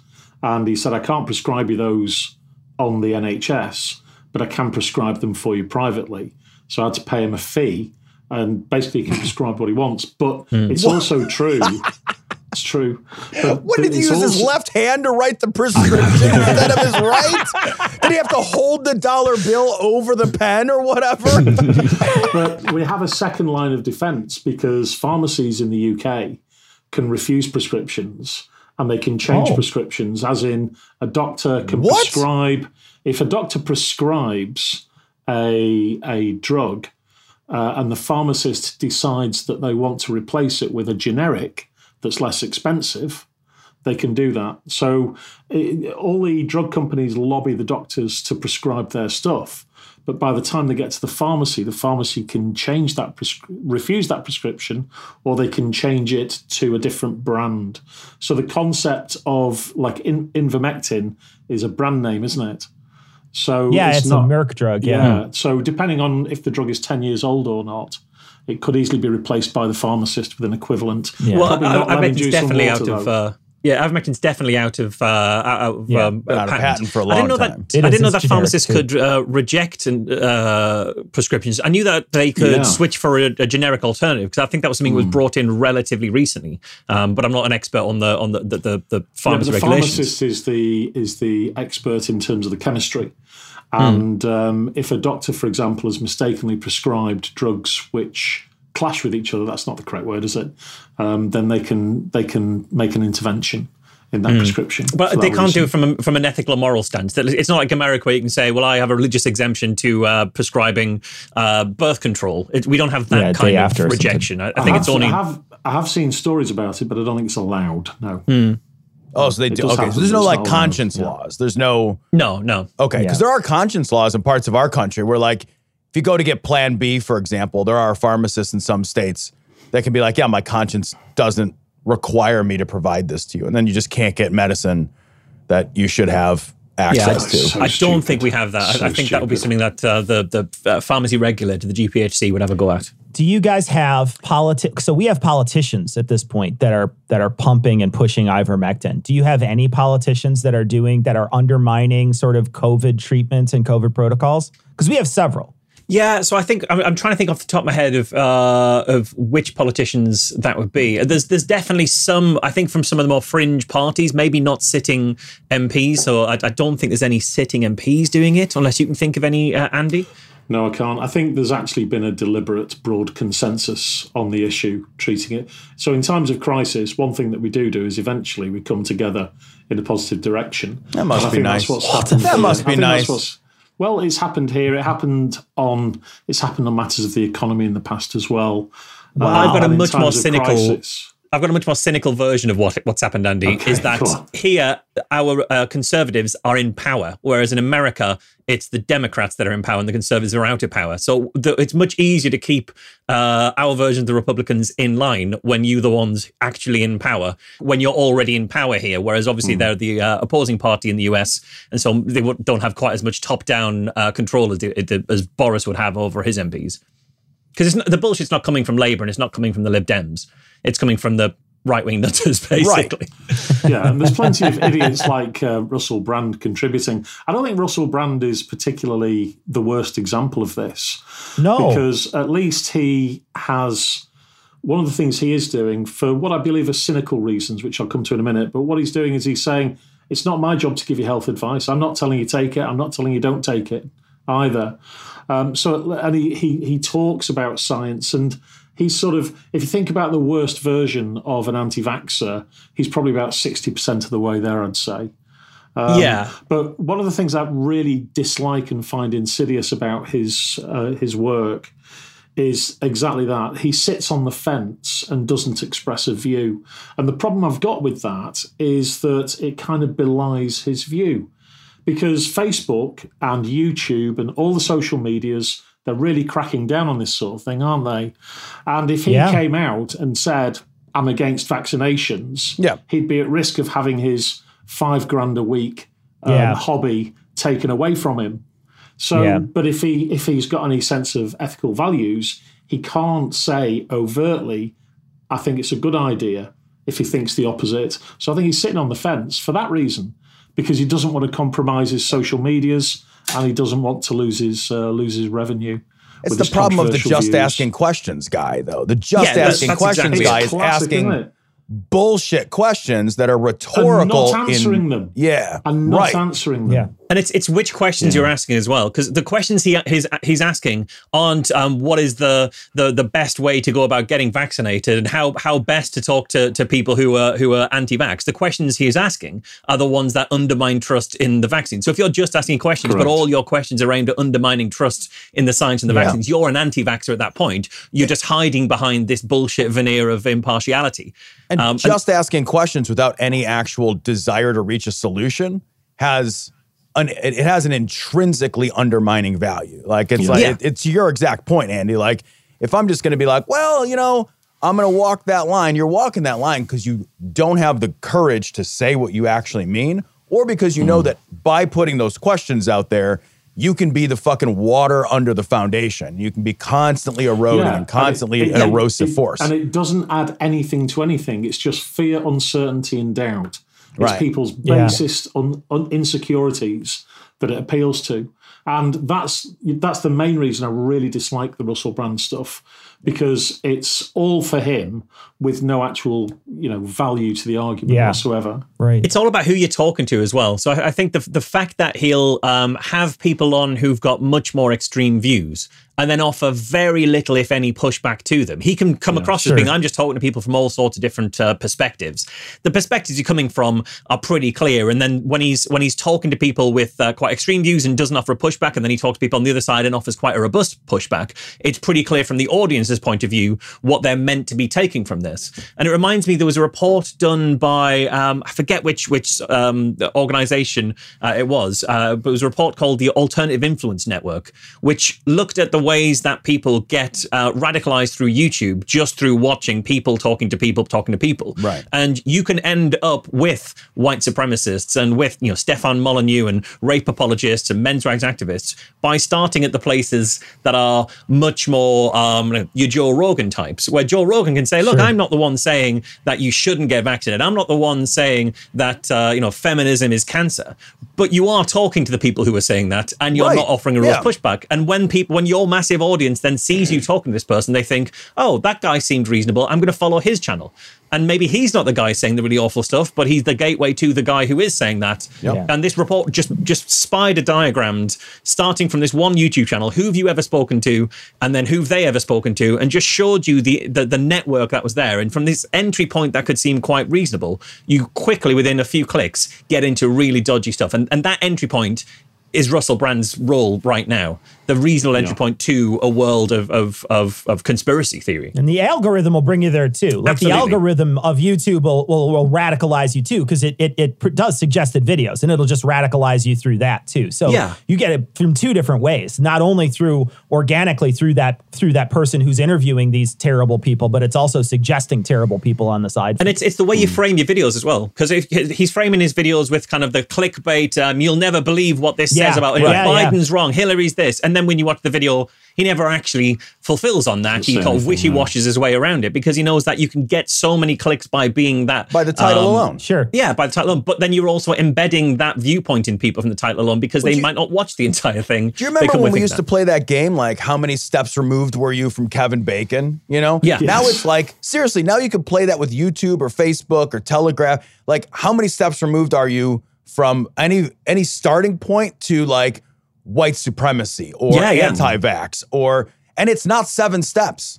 I would be willing, I would seriously, I'd be willing to bet I could go into YouTube, enter virtually any search term that is health related, and get to this kind of bullshit in under seven clicks. We are, we are like we're a hair's breadth away all the time Mm-hmm. from that, like from that fucking Kevin Bacon. Except for now, Kevin Bacon's got a Confederate flag that he's running around England with for no apparent reason. Oh yeah, with no mask on. right. looking for a, looking for a visa, Right, You yeah. know, he's just trying to get a truck driving visa. It's so going to recognize him and say they're only seven steps away from him. We're gonna get a shitty email now from Kevin Bacon, like, "Hey man, I've been a listener from a long time." there was there was a really interesting study looked at exactly this on TikTok. They were saying if you if you just sort of somebody set up a brand new fresh account on TikTok and followed 14 people, and they're 14 people who were known for expressing uh, transphobic, they put it gender critical views, and they only followed those 14 videos, uh, those 14 uh, people, no one else, and within a couple of scrolls, I think an hour's worth of scrolling or something, they were seeing literal swastikas and uh, and white supremacist Jesus content, Christ. and they didn't interact with those uh, those videos. They were only interacting with the initial 14 people who were just expressing transphobic views, and then you were so quickly into neo-Nazi stuff. It doesn't take much Yeah, to get you sure. very quickly from an already abhorrent position into literal Nazism. There's a part of this article though that I wanted to bring up, um, and it's actually part of the article I have the biggest problem with, and I it's hope from the, part experts at the bottom. read. And it's, it's- at the it's- bottom. Oh It's, no! it's from yeah. I'm sorry, Andy. It's from it's toward the bottom, and it's from the experts. Um, and I really dislike it um, for a number of reasons. I wanted to get your take on it. So, um, Dr. Sadiya Khan, an epidemiologist and assistant professor of medicine at Northwestern University's Feinberg School of Medicine, which, by the way, I want to recognize that I automatically have no right next to criticize what she's going to say. she told the Daily Beast while she would never have any issue with Brand or anyone else take, asking questions about the vaccine or being hesitant to take it, she says it's important to get their answers from a trusted source. Then what she says in the quote, I think it's really important for everyone to think for themselves. I'm not frustrated at all by individual level questions, by individual level discussion, or making sure that individual concerns are, con- are addressed. What's frustrating is when there's not a national conversation, when there's misinformation or blatant lies as related to FDA approval. Dr. Rebecca Weintraub, an assistant professor in the Department of Global Health and Social Medicine at Harvard Medical School, agrees. I think the most important thing is going to the source and looking at the original data for these discussions and decisions. And I read those two in concert with one another, and I really have an issue with that. The vast majority of people have, and, and, and this is not hyperbole. I mean, most people don't go to college. Most people who go to college don't study science. Most people who study science don't study epidemiology, Mhm. right? So most people are not going to be intellectually or experientially prepared to read primary source material in epidemiological literature. And Oh, I'll yeah. put my fucking hand up first. Yeah, me and too. I me think too. I, I this talked to Alice about this because she's an expert in that area. right. I think we are we are we are constantly telling people do your own research, think for yourself, go to the sources. but people don't even one we don't all have access to those sources. Most of them are behind a paywall. They may or may not even be written in a language that's your first language right? Like if i hmm. want to read the argentinian study on ivermectin well fuck me i can't read that. And then also i'm a guy with an english lit degree i don't know how to read a meta-analysis or do any kind of a statistical regression or to know whether confidence intervals in a medical study what those things mean. They're written effectively, even if they're in my first language, in a language I'm untrained to read. Hmm, but we hmm. tell people all the time go to the primary sources, go to the primary sources. But the primary sources are effectively written in a way that most, almost everybody is unprepared educationally, experientially to read. I think that's bad advice because Yeah. it tells people I don't trust well, the yeah. experts who have told you, who have parsed this data, right? There are experts who have parsed this data. And now we're saying uh, this is an individual level decision to make at a primary source level.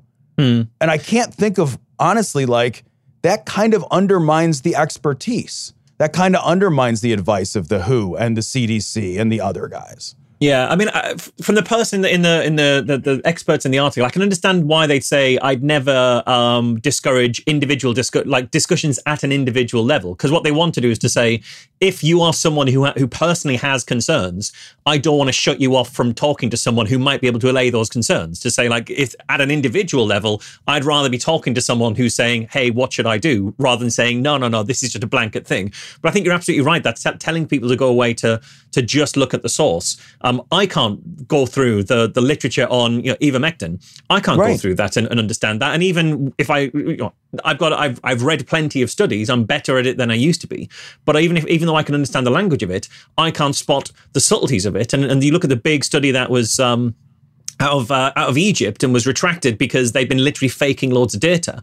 I can't look at a data table and say, "Hang on, those two patients seem to be exactly the same patients. You're just cloning patients here to inflate your numbers." Or I can't look through and say that I can identify that date of admission um, is actually later than the date of, uh, of of the death. Right. So you've faked your data here. You know, I can't spot those level of, of fakery. So I would have just taken that study and said, well, if I'm supposed to be reading that study, that study looks legit to me. I can't see the problems with it. I'm not experienced enough to do that. Right. So, is the, do we think that the advice to go and check the source material is a cop out, or is it naive, or is it something else? It, to me, honestly, it It's feels pandering. pandering. Yes, exactly. It's pandering. Thank you. It's pand. It's pandering to people who over here. I and and I don't know how it is over there, but it over here it is my freedoms. Hmm. I like what it is is personal liberty versus public health. Right. That's what we're dealing with right now. Is there is a there is uh, there's two moral forces. One sees the other one as completely morally abhorrent.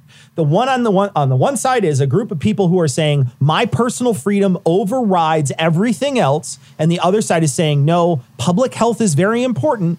And we need to pay attention to public health. And those two are, are butting mm. heads right now. And I don't know if that's as strong as it is over there, but it definitely is a huge. I mean, go to any place in our in our country that has strong right or libertarian leanings, and it is 100% full hospitals. Yeah, it's, it's similar here. Maybe not quite to the same strength, but certainly the people who are protesting, that is what they're protesting on. And I and I even that Right. I wonder, you know, the same ones who are carrying Confederate flags and spelling paedophile with uh, with with no A in it. I wonder if that's an inheritance of American culture. Like genuinely, I wonder if that kind of that Sure. feel Yeah. of, of personal freedom and liberty.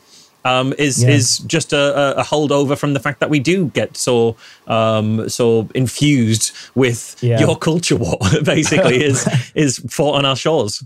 Yeah, I wonder what the alternative version of that though is. So if um, uh, was it Khan or Weintraub? If if what they'd said instead was uh, instead of saying you know do your own research, if what they'd said was well trust the experts, that's not going to Yeah. wash either, No. is it? I think Well, it's should- a, I mean, a really, shouldn't a the really advice- problematic communication thing, you know? Yeah, but I mean, like, shouldn't the advice be, and they, they allude to it, like, speak with your healthcare provider about your healthcare decisions. Like, go to the people that you trust for all of the other healthcare that you trust.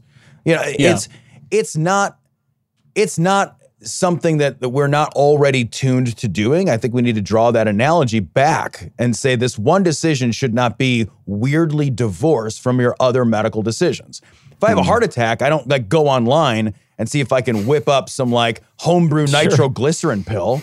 Like I Yeah, go to the yeah. fucking hospital.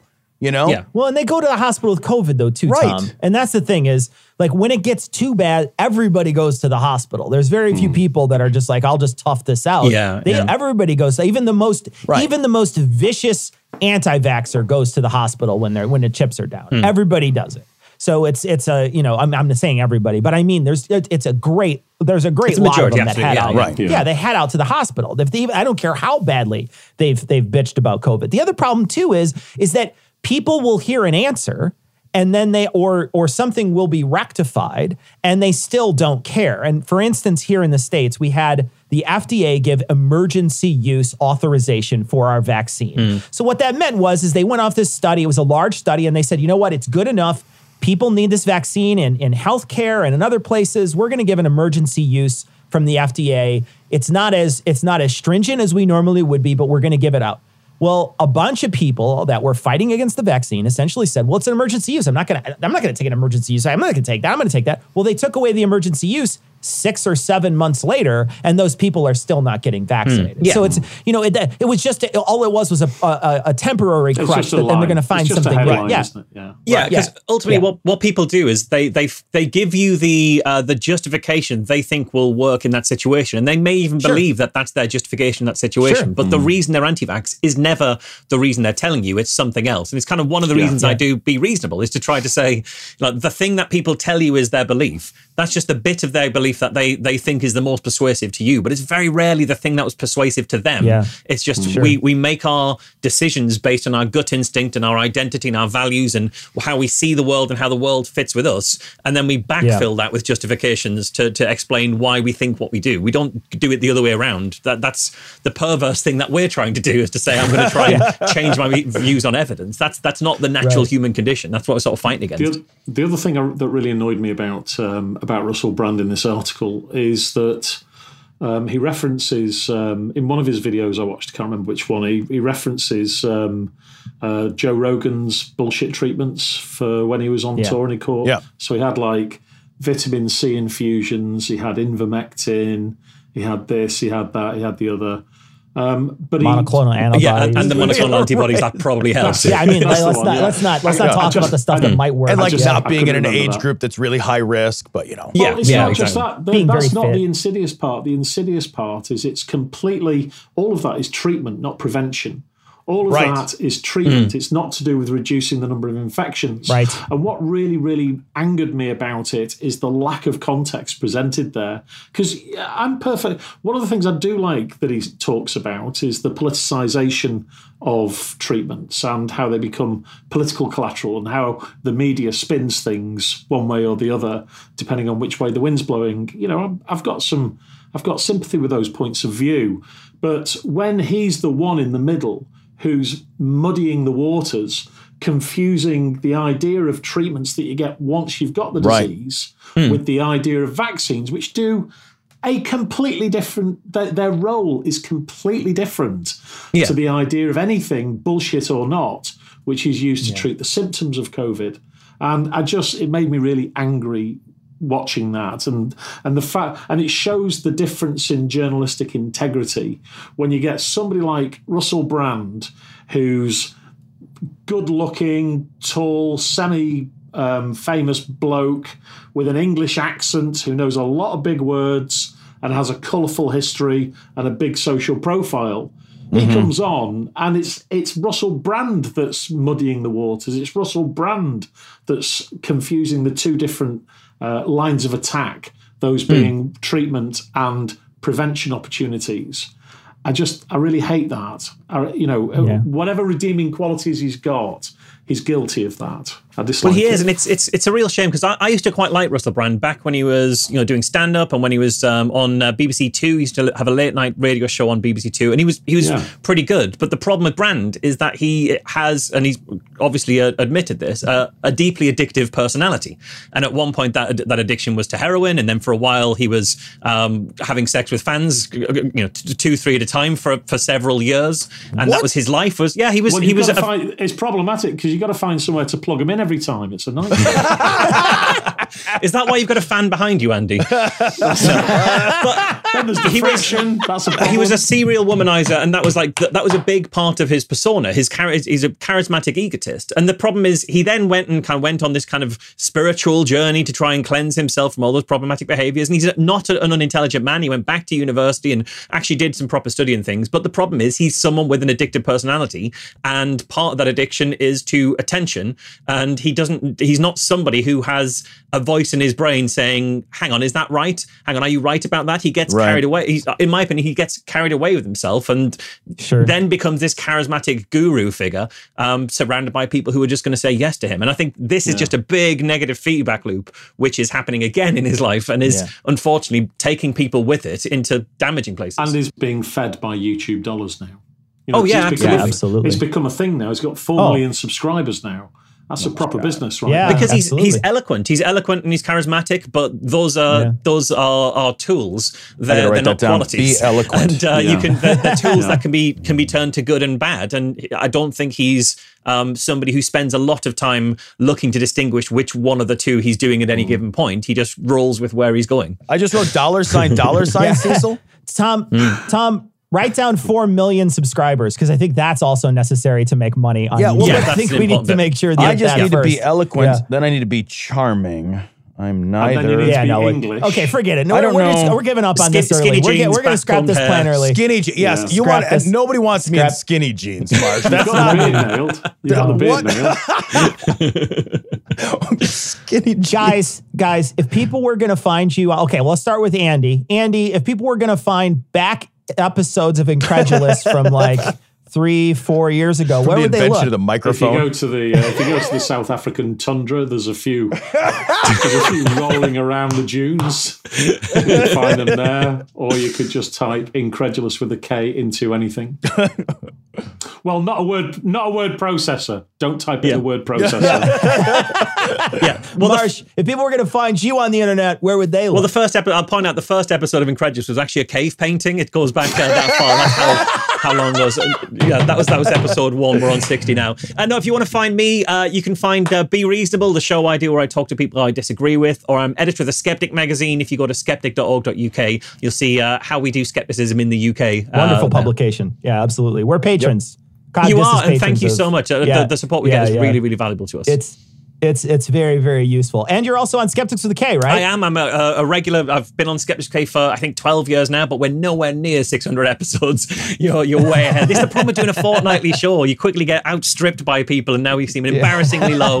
Um, but yeah, we do sort of uh, original skeptical journalism on that show every every fortnight. So check it out if you're interested in that. See, so I'm just happy that we got both Vitamin and Fortnite into this record. That's just I know. I'm good. I'm, happy good. That's the only reason I'm I wanted good. you guys I'm here. good. I wanted Vitamin. and, and now I'm gonna now I'm gonna go try on some skinny jeans. So guys, thanks for joining us. I That's appreciate okay. you guys coming on. We both appreciate you coming on and Yeah, on our love you guys. 600th. We Well, very much enjoy every Massive pleasure. with Well done guys. on getting 600 guys. It's a, it's a great Such achievement. I'm amazing sure we'll, we'll, you'll be doing 600 more at least. Who knew that a couple of American wankers could do it? There's hope for everyone. You're, you're breaking up, There's Andy. You're breaking up. I'm sorry. I'm going under a bridge. You're not synced anymore. Something's wrong.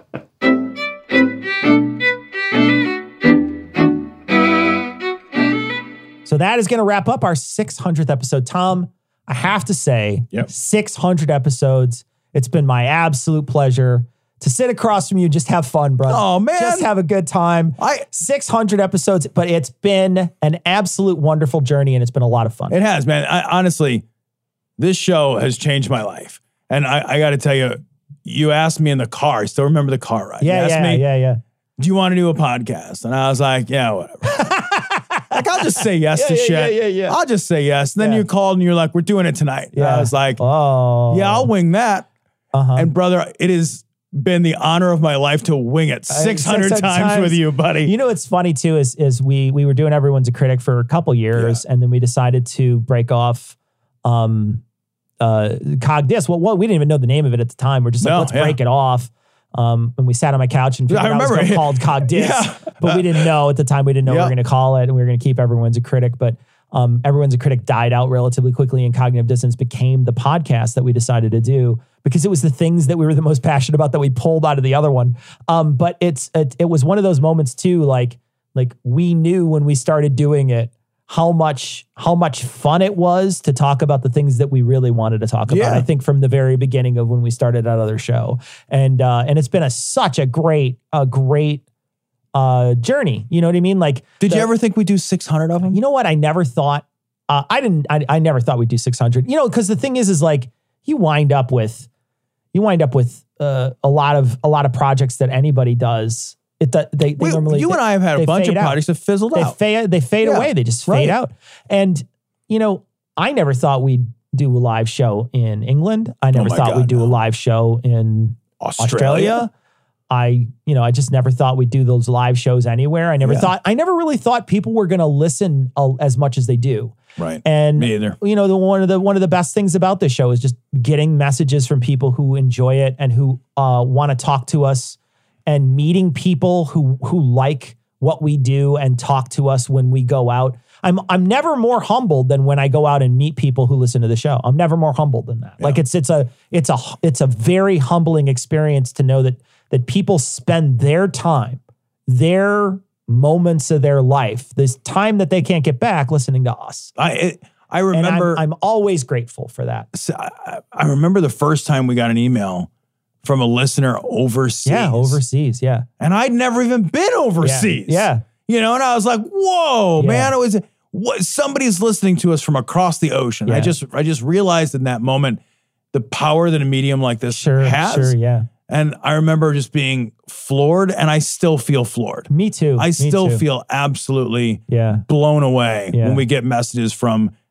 all corners and just, hey, I listen. And I'm like, really? Why? Yeah. Oh, that, I get. I, I love it though because they'll send a message and they'll, you know, they, they there's.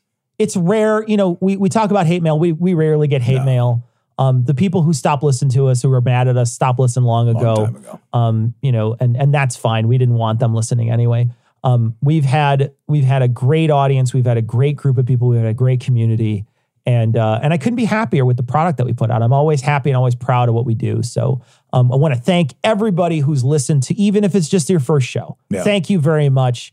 The reason why we do this is because people listen, and uh, and we thank you so much for listening to us and for uh, for you know supporting us for so long. It's been it's been a it's been an absolute pleasure.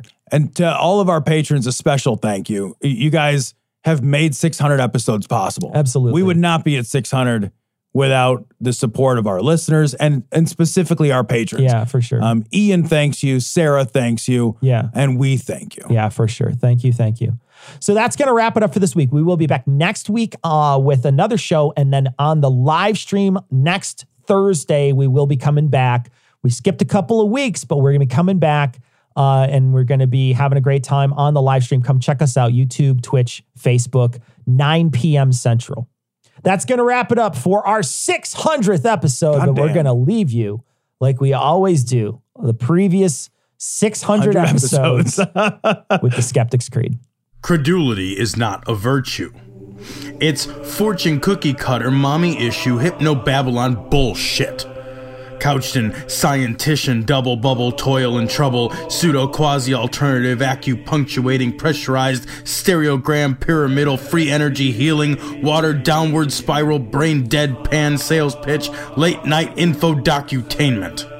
Leo Pisces, cancer cures, detox, reflex, foot massage, death and towers, tarot cards, psychic healing, crystal balls, Bigfoot, Yeti, aliens, churches, mosques, and synagogues, temples, dragons, giant worms, Atlantis, dolphins, truthers, birthers, witches, wizards, vaccine nuts.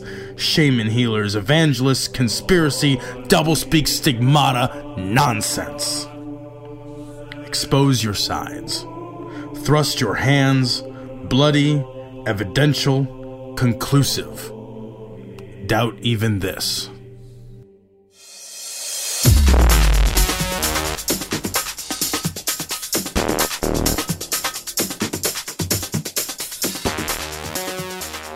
The opinions and information provided on this podcast are intended for entertainment purposes only. All opinions are solely that of Glory Hole Studios LLC. Cognitive Dissonance makes no representations as to accuracy, completeness, currentness, suitability, or validity of any information and will not be liable for any errors, damages, or butthurt arising from consumption. All information is provided on an as is basis. no refunds. Produced in association with the local Dairy Council and viewers like you.